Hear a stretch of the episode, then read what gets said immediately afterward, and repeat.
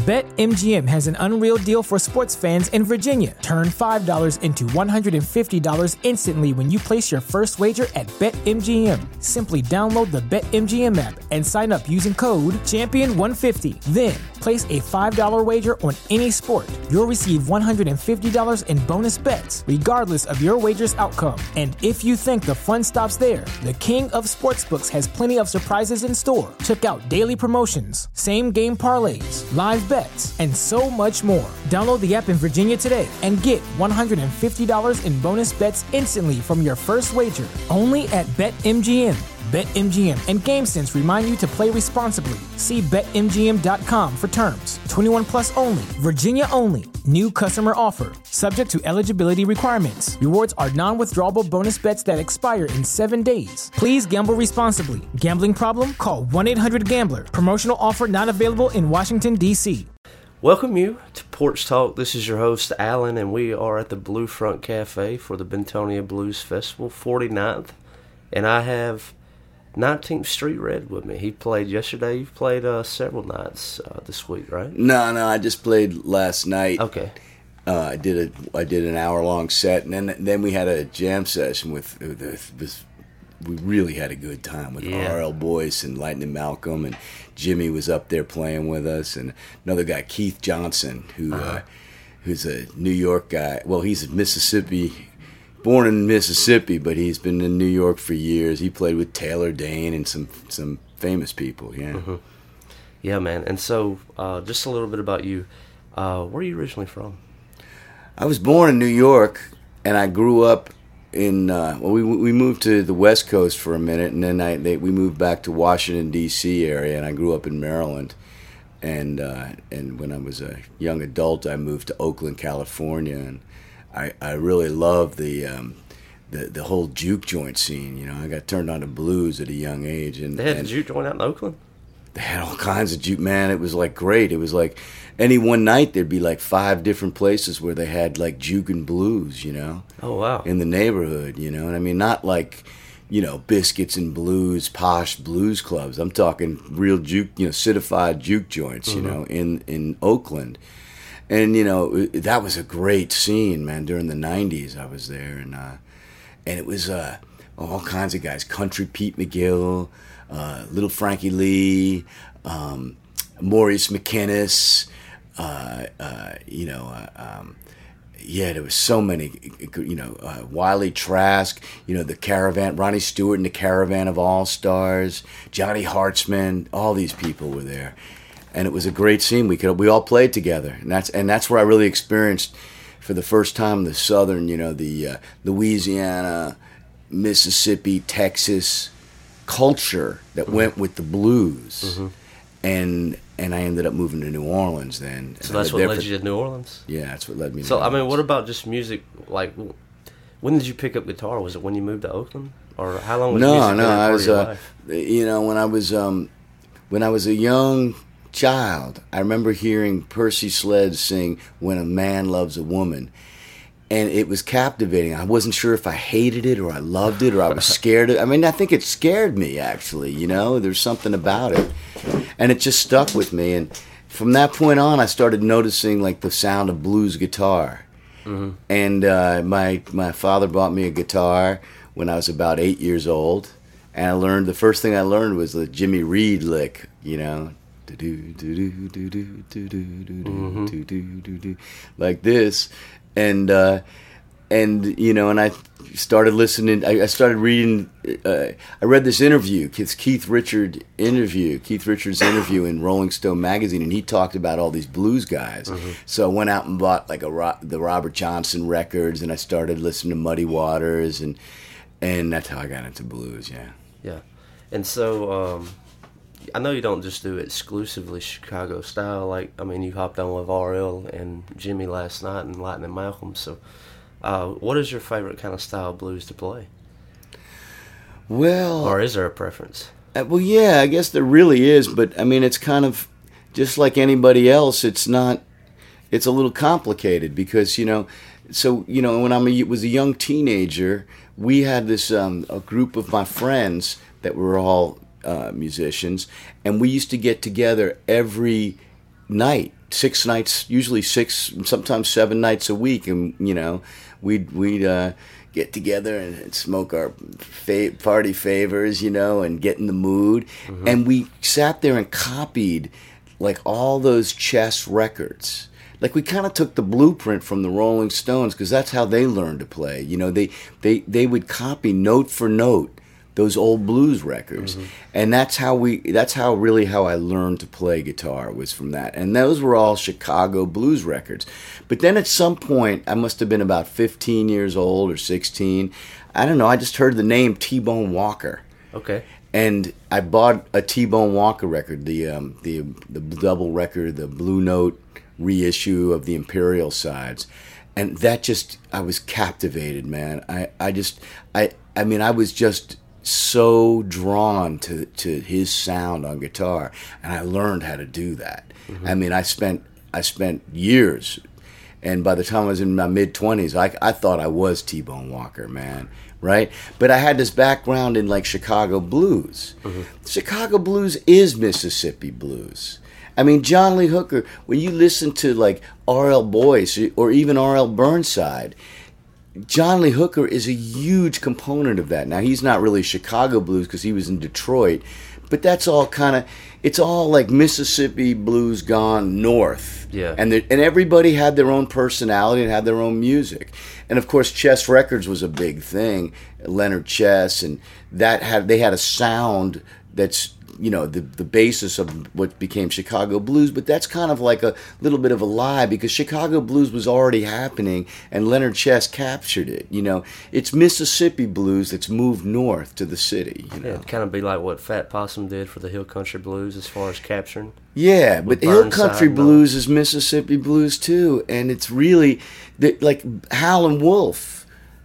A, a big component of his sound is that hill country stomp yeah. And you know that's called Chicago blues. So I mean, it's really hard to draw the line between different styles. They run together. Mm-hmm. I mean, even when you take Blind Lemon Jefferson, who's a Texas blues artist, and Robert Johnson copied him. Crossroads Blues is really Blues Jump the Rabbit uh, and modified a little bit. You know what I mean? It's it's, it's so the, the, styles all run together. Texas blues and Mississippi blues, and then the East Coast blues. You had Blind Blake and and uh, Reverend Gary Davis and Blind Boy Fuller. That style also runs into the Mississippi style because a lot of the Mississippi guys did rags, and it's it's hard to tell the difference sometimes when the Mississippi guys are doing rags or when the East Coast guys are doing rags. Mm-hmm. Well, tell me a little bit about your time spent in New Orleans. You were down there for 20 years? 20 years, yeah. So, uh, music led you down there? Yeah. And so, uh, I mean, just what about 19th Street Red? Where did the name come from? What did you get? Well, that was from there? the West Coast because okay. I lived. I, I, had a shop on 19th and Capp in San Francisco in the in the West Bay. We say, I really was an Oakland guy because I went to I drove to Oakland every night to do to go to these little clubs. Yeah. Oakland was fantastic during the 90s. I mean, in any one night, there'd be like five or more uh, blues joints you could go to. Mm-hmm. And I would just go and set up my guitar in one of them. And then there was this whole group of singers that would hop, you know, like the, there, there was a bunch of singers that loved to, to, to sit in. And they'd go out every night too and they go from bar to bar. So you'd sit there in one bar, and during the course of the night, there'd be like ten blues singers would sit in with the band. Yeah. And I got to be part of that scene and uh, and and use those guys on my gigs and, and anyway so I had a, a, shop in San Francisco on 19th Street and the name really came from uh, I started playing uh, on the street outside the baseball games at at um, uh, Giant Stadium, uh-huh. which was became Pac Bell Park, and I think I don't know what they call it now, but you know whatever. Anyway, um, I used to set up out the, the, outside there, and one time I was set up and some scalpers were over there, and uh, I had a CD called 19th Street Blues, and they were they were talking. They said, well, "Who's that over there? Who is that over there?" And I'm and and then I heard the other guy go, "Oh, that that's 19th Street Red," and that's where I got the name from. Yeah. Well, cool, man.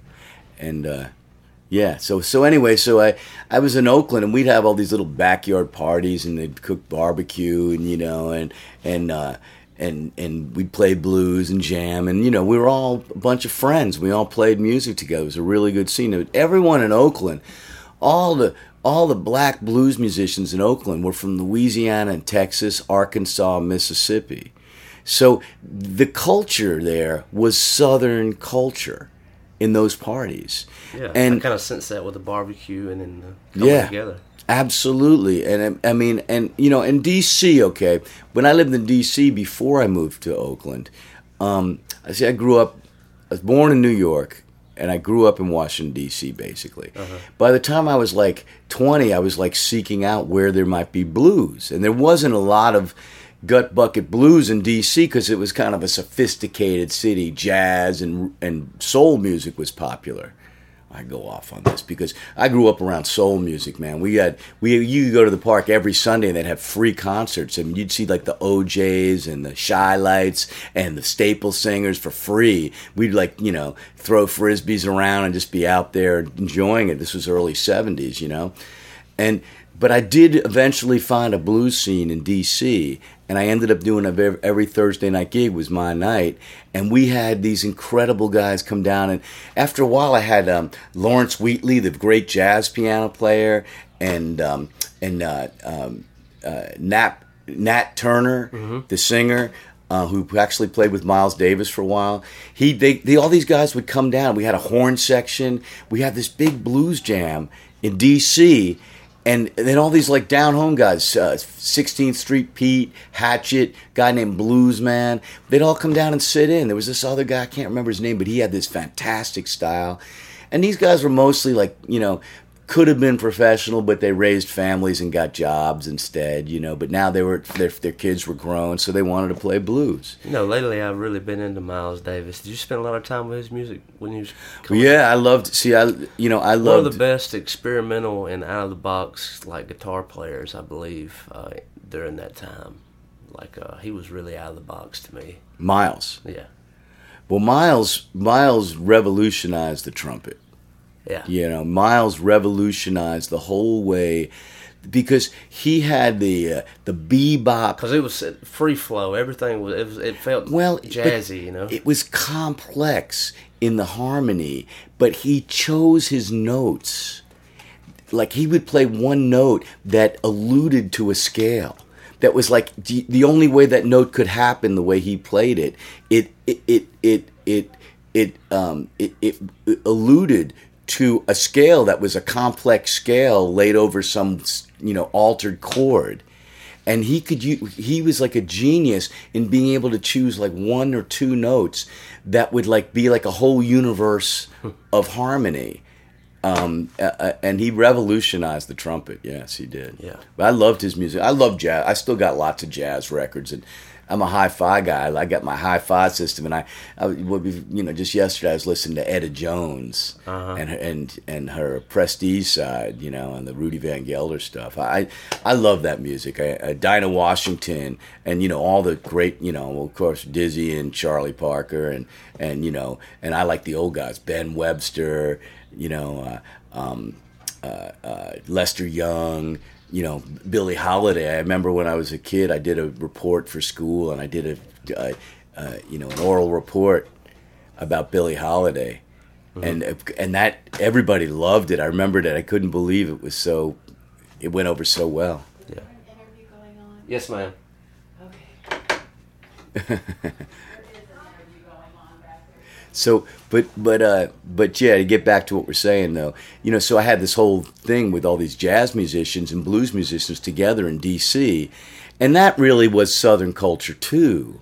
Yeah, you know, because that's just what that scene was. You know, I mean, even though this, you know, in D.C. was really part of what was called Northern Soul. You know, the Philadelphia, the Philly sound. You know, and a Gamble and Huff. That was the new the the, the D.C. sound. Billy Stewart. You know, remember his song "Summertime" and "Sitting in the Park." That was the Northern Soul sound, really. But it still was had its roots in the South, of course, because the music all came from the South. So let's talk a little bit about your time spent in New Orleans, like uh, just as far as like when you first got there and finding the scene and Okay, so here I am in D.C. and I'm like infatuated with blues. I'm like, you know, 18, 19 years old, and I made a friend, and he started bringing records by. And then I got this other friend who turned me, um, you know, TK used to bring by all these. Um, uh, Torquil Kinnear used to bring by all these like Chicago blues records. I had another friend, Terrence McArdle, who writes for the Washington Post now, and he turned me on to New Orleans rhythm and blues. You know, and it was different. It was a had a big component of T-Bone Walker, so I like that. And uh, at first, I heard Smiley Lewis and Dave Bartholomew's bands, which you know later became Fats Domino's band. Um, but all the obscure guys, Snooks Eaglin, mm. and there's just so many of them. You know what I mean? Uh, um, uh, uh, you know, like Jesse Hill. Okay, so this was this was the. It's funny because I ended up making friends with those families. It's like I go to I have Thanksgiving with Jesse Hill's family. His wife is still alive, his widow. She's 91. Oh wow. Yeah, Dorothy Hill. Yeah. And um, and uh, it's the Andrews family. James Andrews, trombone shorty's from that family. Trombone shorty, mm-hmm. who I think most people have heard of. You know, Troy Andrews. There's Glenn Andrews. James Andrews is James is a really talented guy too, you know, and the whole family is very musical. But anyway, so here I am in you know, and I always you know I went to, I moved to the West Coast with my girlfriend and we broke up and you know I st- I spent about ten years there, but I mean I just never fit in in California, man. I just I don't know. I mean I loved my the, the blues scene was great. I fit in there and that was beautiful. That was really the southern scene. That was really like you know, like what I, you know, it was this this southern blues scene, and and San Francisco, and I had my shop there.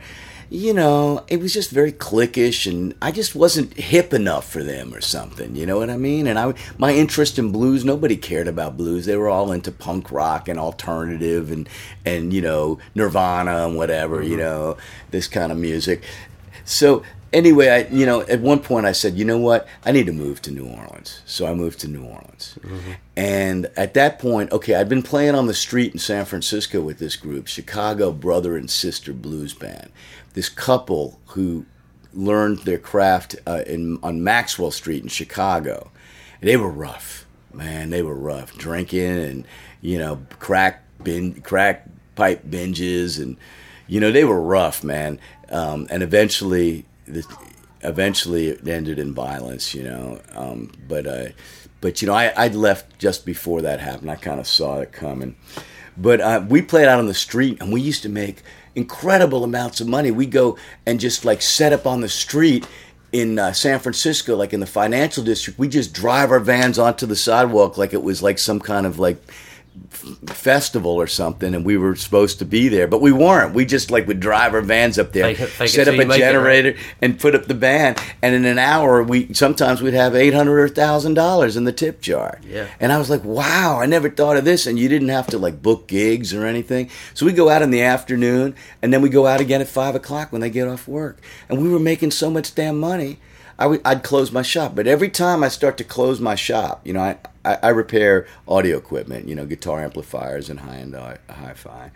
Every time I'd start to close down my shop because I was making money with the music, they would have they would self destruct and it would all fall apart, and then we wouldn't play for two weeks, and I'd be broke. So I got tired of that, and I started doing it just by myself as a mm-hmm. one man band, you know. And I man, and that's when I started playing outside the the ball games in in, in San Francisco and uh, and yeah, that was great because I could play every day. I played up at Fisherman's Wharf. I'd set up at the festivals, and I really was making good money. I mean, it was I couldn't believe how much money I, had, and I and I didn't have a bank account. I had bags, pillowcases filled with money. I had so much money, and and uh, you know, and I kind of invested in recording equipment with that money, and I still have that. Um, but uh, uh then when I moved to New Orleans I said, okay, I want to, I want to just play in the clubs. I don't want to do the street. But I ended up playing on the street, yeah. and again, I found a way to make a lot of money. And for the first few years, you know, from like you know 2002 to Katrina, well, actually even after Katrina, but up to Katrina, I really cultivated it, and I was playing a bunch of spots, and I got all the brass bands from my friends because I'd be out on the on the street and most of the other street musicians that were like me, you know, transplants, didn't get along with the brass bands because the brass bands come and they don't care what you're doing. They set up and play. They don't even like pretend. They, it's like you're not even there. You might be playing, and they'll just come up right next to you and play. Well, to me, these cats were New Orleans natives, and they're young kids, young teenagers playing jazz music. I mean, my hat goes off to them, man. I'd stop playing and I'd be in awe of them. And they they checked that out, and through that, I made friends with all the young brass bands. Mm-hmm. And so they would like actually after a while, if I was playing, they'd wait for me to finish sometimes, and that was unheard of, you know. Right. So I got a, a foothold on the street scene in New Orleans, and at that point, there, there's a place called Frenchmen Street in New Orleans. I was the first one to play music again. You know, since the '90s, they, there was some. There was a street scene there a little bit, but everyone told me, "No, you can't play on Frenchmen Street. You can't do that. That won't work. That won't work." Well, I was the only one out there, man. And again, I made a bunch of money. And then after a while, the more musicians came out and the brass bands came out, and then Frenchmen got to be so crowded, I stopped doing it, you know. And I, I started playing. I fell in with a bunch of guys that used to play with Fats Domino and Irma Thomas and these guys, uh, some famous musicians. And there now, then I got to be friends with the sons and and disciples of the guys that originally got me into the New Orleans music. The guy, so these guys, their fathers used to be playing in, in bands with Professor Longhair and Smiley Lewis, and and you know, and I got to see Snooks Eaglin a bunch of times. And New Orleans was fantastic like this. And eventually, I did find my way to that same kind of culture that I found in in Oakland. I found it in New Orleans, and Guitar Slim's son is a good friend of mine. This guy, you know, Rodney's his real name, Rodney Armstrong, and he's guitar. He's really Guitar Slim's son. He's so talented. You know, Guitar Slim, the guy who did things I used to do. Mm-hmm. You know, Lord, I won't do no more. Well, he he's he he loves old school soul. He there's not a, a song that of that era of the late '60s, early '70s, even into the '80s and blues too, but he knows every one of those songs. I mean, if he can hum it in his head, the next thing you know, he has the playing it. guitar part. He's so talented. He's another cat that's like a good friend of mine, and you know, um, it's the Indians. I go out with the Indians, and I would chant with the Indians, and I could never see. You can, you know, I'm a, I'm not part of that culture. I'm always going to be an outsider, but they like me because I sing loud, and you know, it's you know, Indians get out of the way. You know, Indians out of the way. Or, you know, shoe fly, don't bother me. Hey, you know, hey, hey, hey, hey, you know, um, uh, was, oh,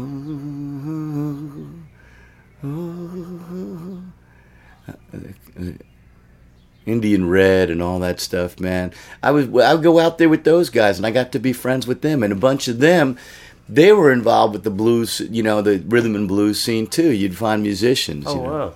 Yeah, because That's that's the roots of uh, uh, of the funk and the, the New Orleans funk and the and the because that beat they do, it's like you know,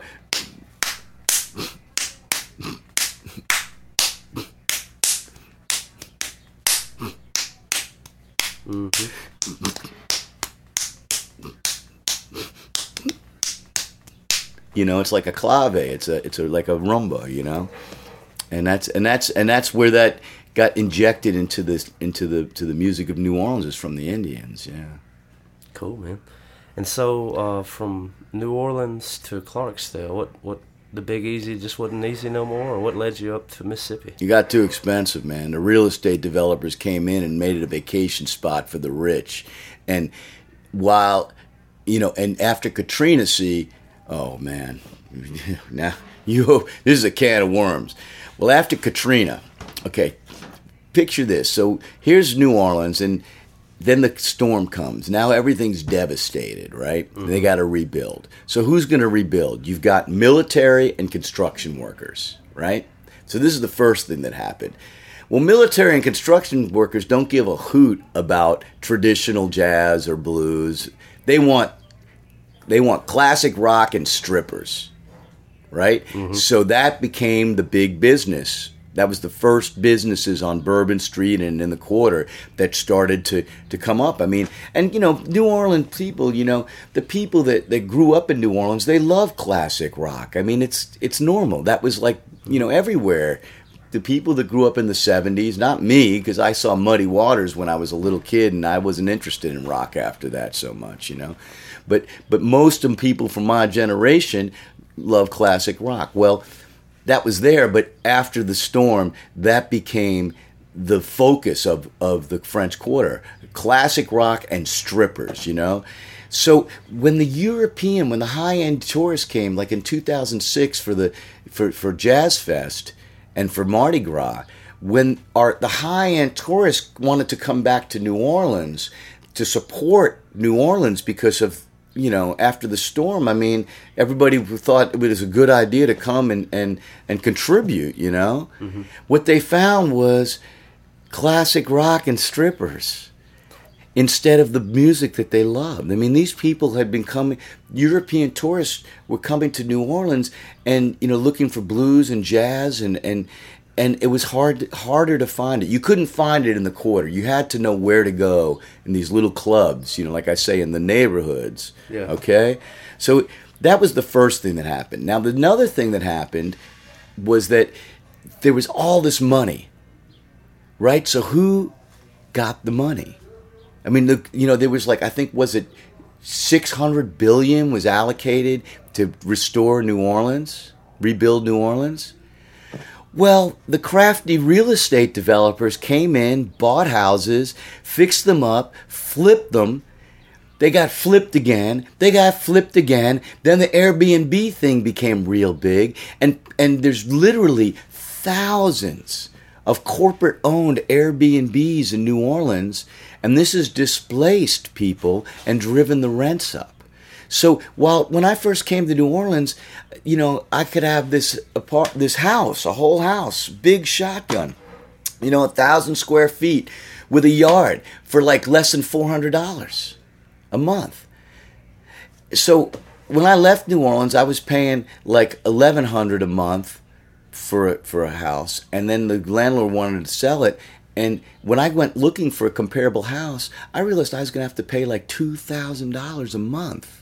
Jeez. I couldn't do it. Yeah. You know, I, I mean, I was already a thousand dollars a month. I mean, I was struggling every month to come up with the money. Yeah, and at that point, all you're thinking about is And money. okay, so at the same time, so I'm playing with all these guys that played with Fats Dom. I'm going to these little bars and sitting in, and I'm not really making money. They're not really hiring me to do their gigs. Once in a while, they call me, and I do some gig with these guys. And you know, these were master musicians. I'm like learning a lot about music and playing with them, and trying my hand at like learning some of those scales we were talking about, about you know Miles Davis and and the and the jazz stuff. There were some jazz clubs, and mm-hmm. I I love that music, you know. So I I started to you know I started to to, to you know to to educate myself with these guys, but I had gigs like on the Gulf Coast. Jackson, Vicksburg, Natchez, Clarksdale, and I'd bring these guys to my gigs, and we could make a bunch of money going to Mississippi and they were happy to play with me. I called them up, man. I, like my long-term bass player, he hired me to sing in his band in New Orleans, and we'd make like fifty dollars maybe a piece on his gigs. But I break them to my gigs, and we, and and this guy, B.J. Harvey is his name. He played for 25 years. He played bass with Irma Thomas.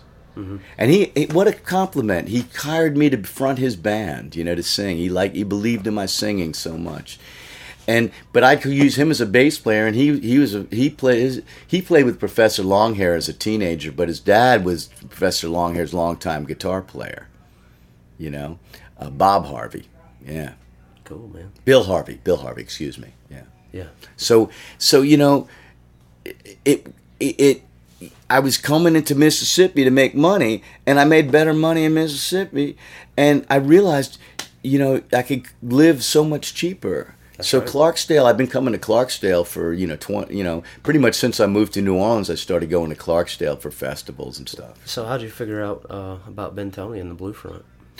Well, I first heard of Bentonia because when I was a teenager, I was a big fan of Skip James. and reading the back of the record, Ah, they talked go. about the Bentonia School of Blues, and I read about it. You know, because when you're young, you want to you're absorbing all this stuff, and I read about Henry Stuckey and Skip James. I didn't really hear about Jack Owens till later, though. But Henry Stuckey, come, you know, going over to and and fighting in the World War One and learning Spanish flamenco guitar and coming back and this hybrid with this like finger picking that Skip James did, and then of course that was a huge influence on Robert, some of Robert Johnson's music. You know, Robert Johnson stole that sound and made you know, um, uh, uh, you know, uh, uh, Stones in My Passway and all that stuff. You know, um, but uh, um, you know, he stole Devil Got My Woman. You know, but I love that music, and I heard of Bentonia. So here I am in New Orleans. And uh, actually, where did I hear? How did this happen? Um, I think what it was a guy named Bill Abel. See, I was up in Memphis. I, I got I got to be good friends with Alvin Youngblood Hart. He's I met him in, in Oakland, and, and we for for 25 years we've been good friends. And I was up in Memphis visiting him, and he had to leave town, so I was like living in my van with my dogs up in Memphis. And I heard Rosedale Blues Festival, so I went down to Rosedale, Mississippi, went to the Blues Festival mm-hmm. and I met this guy Bill Abel, and he told me about Bentonia. That must have been 2004 or something. So the following year, I came over here and and met Jimmy. Yeah. And and it was like for me, it's like wow, you know, Bentonia is this exotic sounding name that I read on a record from from like you know 20 years before that. And and and they really liked me here, man. I played my street blues, my solo blues, and they really liked me. And and that's and I've been I played the blues festival here like for the last 16 years. Yeah. Yeah, I know. Uh, which I just recently found out about Bentonia, but I mean, first time I heard your music was at the Grammy party, and then um, Okay. it was back in May, I think. So Yeah, yeah. Was it then, uh, uh, March? March. March. Yeah. it's a lot cooler then. But but uh, and then got to hear you play uh, yesterday, and so um, I mean, just since you've been hanging out with Jimmy and playing in Bentonia, like what has that done as far as like uh, your impressions on guitar? Has it influenced you or taught you uh, any kind of a new way? Well, not so much, but it taught me to take the skills I have and play with a cat like Jimmy. You know, so I mean, like when when I play with someone like that, like last night I sat in with RL and and Jimmy played with us too. I mean, I'm not. It's not about me. It's about me hearing. For me, it's about listening to what they do, and and helping them you know making it bigger like doing what's in their mind that you know as one person they have things in their mind you know the the, the music they hear i want to hear what they hear and i want to i want to you know help it grow so i've assimilated that sound but I, did I actually ever sit down with Jimmy and have him show me anything? No, but you know, I mean, I, I've played in open D and open G. Jimmy plays in this what's called cross key tuning, which is um, is a D minor tuning, which is what. But he'll play it. He'll play in like regular D, open D. If you t- if you hand him a guitar like that, he'll play like that or standard. I've seen him play in standard too. You know, I don't know if I ever saw him play in open G though. But you know he you know, I assimilated that sound, and I actually feel really comfortable playing with Jimmy. I don't know if you noticed when we were playing last night, but he started a song, and everybody kind of hesitated, but I knew exactly where to start because I play with him so much, you know. So, so yeah, so you know, I mean, I learned that way from, uh, the- and and and and you know, and I did. I never really tried to. I, Bill Abel showed me a little bit of. Uh, Skip James's style, and I fooled with it for a second. But there's a bunch of guys that do it really well, and it just wasn't.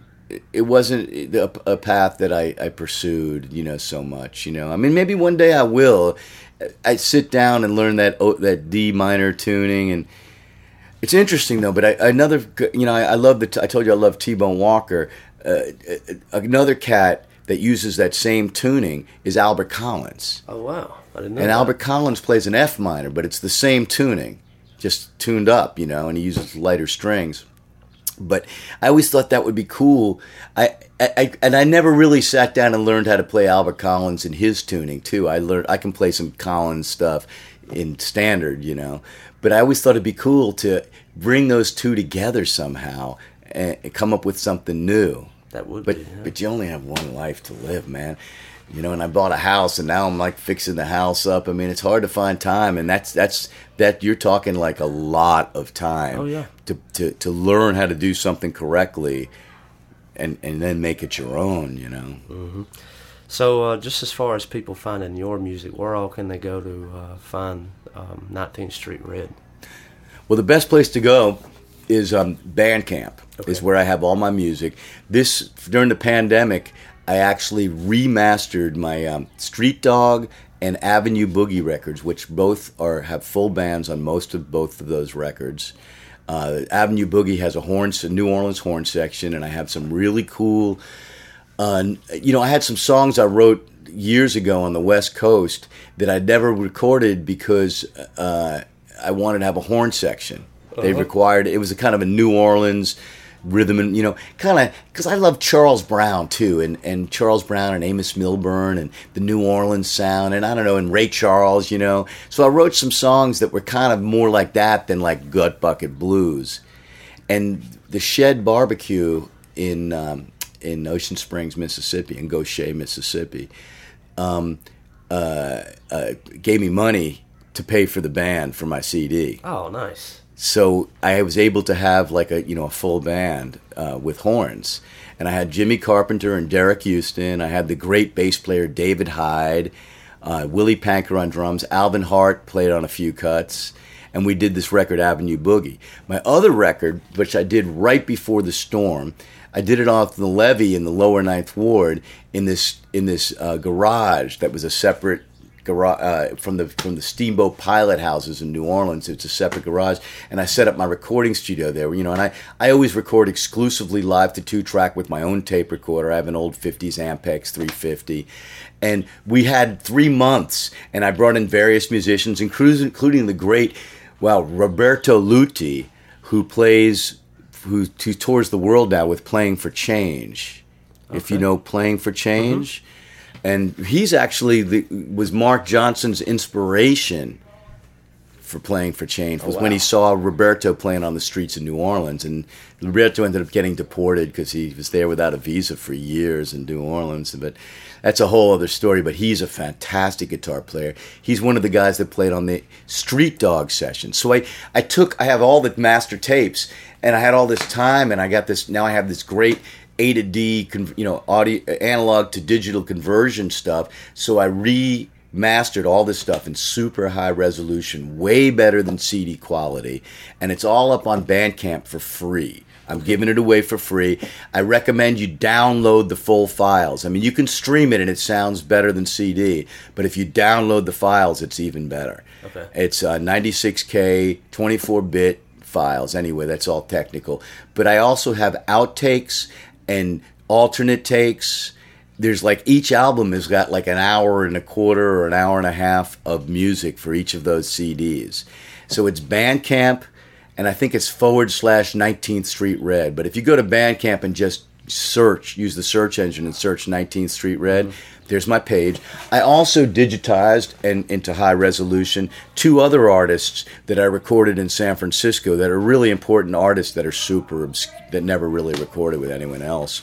A guy named uh, Bluesman Shane, okay, and he was from he's from the Mississippi Delta, and he was popular in the Bay Area on the streets, but never recorded with anybody. I think one other guy recorded him. Might have recorded a couple cuts, but my recording is definitely the only real definitive recording of, of Willie. And uh, and he died. He was murdered in 2007 Oh man. Um, he's in. I could tell stories about Willie too, and I recorded another guy who was a gospel piano player. I heard him playing this electronic Korg thing in the in the in the subway system in the in the in the in the um, underground subway system in San Francisco, and I had this beautiful piano. So I brought him back to my studio. I think I gave him seventy five dollars for three songs, and I never made any money on this stuff. but it's up there too. Vern Robinson. Okay. It's some incredible singing and gospel piano playing, um, and both all of that's for free on my site. Cool, man. Well, uh, anything else you'd like to plug, upcoming events, or anything that's upcoming you'd like to um, let people know about? Well, um, right now I'm uh, I, I I hit the streets in Clarksdale regularly near Ground Zero. Um, I I go out there, you know, usually during you know Thursday, Friday, Saturday night. One one or two of those usually find me in the parking lot next to Ground Zero because I really like playing on the street where you can do what you want and play the music you want, and you don't have all the pressure of like booking the gig, finding the musicians. Now, I, I rarely play on the street with a band, but I've done that too. I like playing in clubs.